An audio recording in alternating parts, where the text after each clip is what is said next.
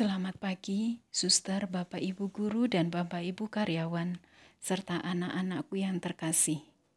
Marilah sebelum kita memulai seluruh kegiatan belajar mengajar kita pada hari ini, kita mohon berkat Tuhan untuk seluruh aktivitas yang akan kita lakukan di sepanjang hari ini dengan berdoa dan mendengarkan sabda Tuhan.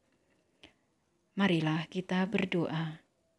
Dalam nama Bapa dan Putra dan Roh Kudus. Amin. Allah Bapa yang berhati ibu, limpah syukur atas rahmat kehidupan, kesehatan, dan berkat yang selalu baru dalam hidup kami. Tuhan, kami akan mendengarkan sabdamu. Bukalah mata hati kami untuk mendengarkan dan melaksanakan warta sabdamu dalam hidup kami sehari-hari demi Kristus Tuhan dan pengantara kami. Amin. Inilah Injil suci menurut Matius. Dimuliakanlah Tuhan. Sekali peristiwa, Yesus mengemukakan perumpamaan berikut kepada murid-muridnya. Hal kerajaan surga sama seperti seorang tuan rumah yang pagi-pagi benar keluar mencari pekerja-pekerja untuk kebun anggurnya.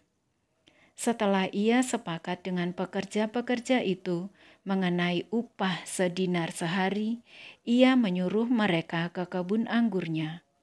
Kira-kira pukul sembilan pagi, ia keluar pula dan dilihatnya ada lagi orang-orang lain menganggur di pasar. Katanya kepada mereka, Pergilah juga kamu ke kebun anggurku dan apa yang pantas akan kuberikan kepadamu. Dan mereka pun pergi. Kira-kira pukul 12 dan pukul 3 petang, ia keluar pula dan melakukan sama seperti tadi. Kira-kira pukul 5 petang, ia keluar lagi dan mendapati orang-orang lain. Lalu katanya kepada mereka, Mengapa kamu menganggur saja di sini sepanjang hari? Kata mereka kepadanya, Karena tidak ada orang yang mengupah kami. Katanya kepada mereka, Pergi jugalah kamu ke kebun anggurku. Ketika hari malam, Tuan itu berkata kepada mandurnya, Panggillah pekerja-pekerja itu dan bayarkan upah mereka mulai dengan mereka yang masuk terakhir hingga mereka yang masuk terdahulu. Maka datanglah mereka yang mulai bekerja kira-kira pukul lima dan mereka menerima masing-masing satu dinar. Kemudian datanglah mereka yang masuk terdahulu, sangkanya akan mendapat lebih banyak.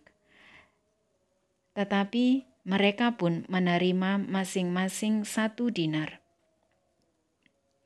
Ketika mereka menerimanya, mereka bersungut-sungut kepada tuannya katanya. Mereka yang masuk terakhir ini hanya bekerja satu jam, dan engkau menyamakan mereka dengan kami yang sehari suntuk bekerja berat dan menanggung panas terik. Tetapi Tuhan itu menjawab seorang dari mereka, Saudara, aku tidak berlaku tidak adil terhadap engkau Bukankah kita telah sepakat sedinar sehari? Ambillah bagianmu dan pergilah. Aku mau memberikan kepada orang yang masuk terakhir ini sama seperti kepadamu. Tidakkah aku bebas mempergunakan milikku menurut kehendak hatiku? Atau iri hatikah engkau karena aku murah hati? Demikianlah orang yang terakhir akan menjadi yang terdahulu, dan yang terdahulu akan menjadi yang terakhir.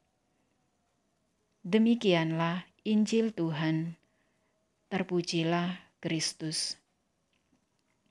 Suster, Bapak, Ibu, dan anak-anak yang terkasih, iri hati merupakan sifat yang sangat tidak baik karena dapat merusak jiwa dan raga kita dan merusak tatanan kehidupan bersama kita ada banyak tindakan kriminal hingga ke tingkat yang paling buruk, yakni pembunuhan yang disebabkan oleh rasa iri hati. tak jarang rasa iri hati muncul ketika kita melihat orang lain atau teman kita lebih berhasil, lebih pandai, lebih sukses, lebih cantik, dan memiliki lebih banyak rezeki, dan lain sebagainya. Rasa iri hati yang menyelimuti hati para pekerja, mereka yang sudah lama bekerja tetapi hanya memperoleh upah satu dinar, sama dengan mereka para pekerja yang baru masuk. Seperti kita dengarkan dalam cerita Injil tadi. Namun, sang majikan yang digambarkan sebagai Tuhan sendiri berkata, "Atau iri hatikah engkau karena aku murah hati?" upah yang diberikan majikan kepada para pekerja, baik kepada mereka yang masuk pertama maupun yang masuk terakhir, adalah sama, karena berdasarkan kesepakatan yang telah dibuat oleh kedua belah pihak, yaitu satu dinar sehari. Iri hati membuat kita menjadi pribadi yang tidak bebas kita dibelenggu oleh rasa iri hati, dan hal itu tidak akan membawa kita ke arah hidup yang lebih baik, tetapi justru sebaliknya, hidup kita akan semakin terikat dan terbelenggu. Kita baru saja merayakan hari raya kemerdekaan bangsa kita.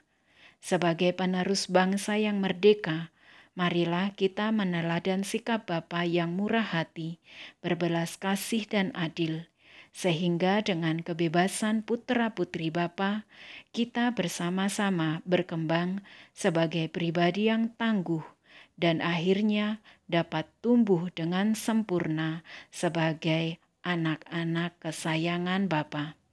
Sebab kita masing-masing memiliki tempat dan peran sendiri-sendiri dalam setiap rencana Allah. Amin. Marilah kita berdoa. Terima kasih ya Tuhan untuk sabdamu yang menjadi teladan hidup kami.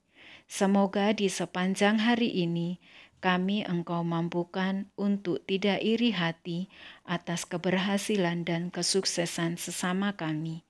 Tetapi kami semakin dimotivasi untuk menjadi pribadi yang murah hati dengan semangat kasih yang bersumber darimu sendiri.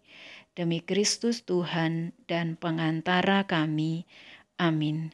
Dalam nama Bapa dan Putra dan Roh Kudus. Amin.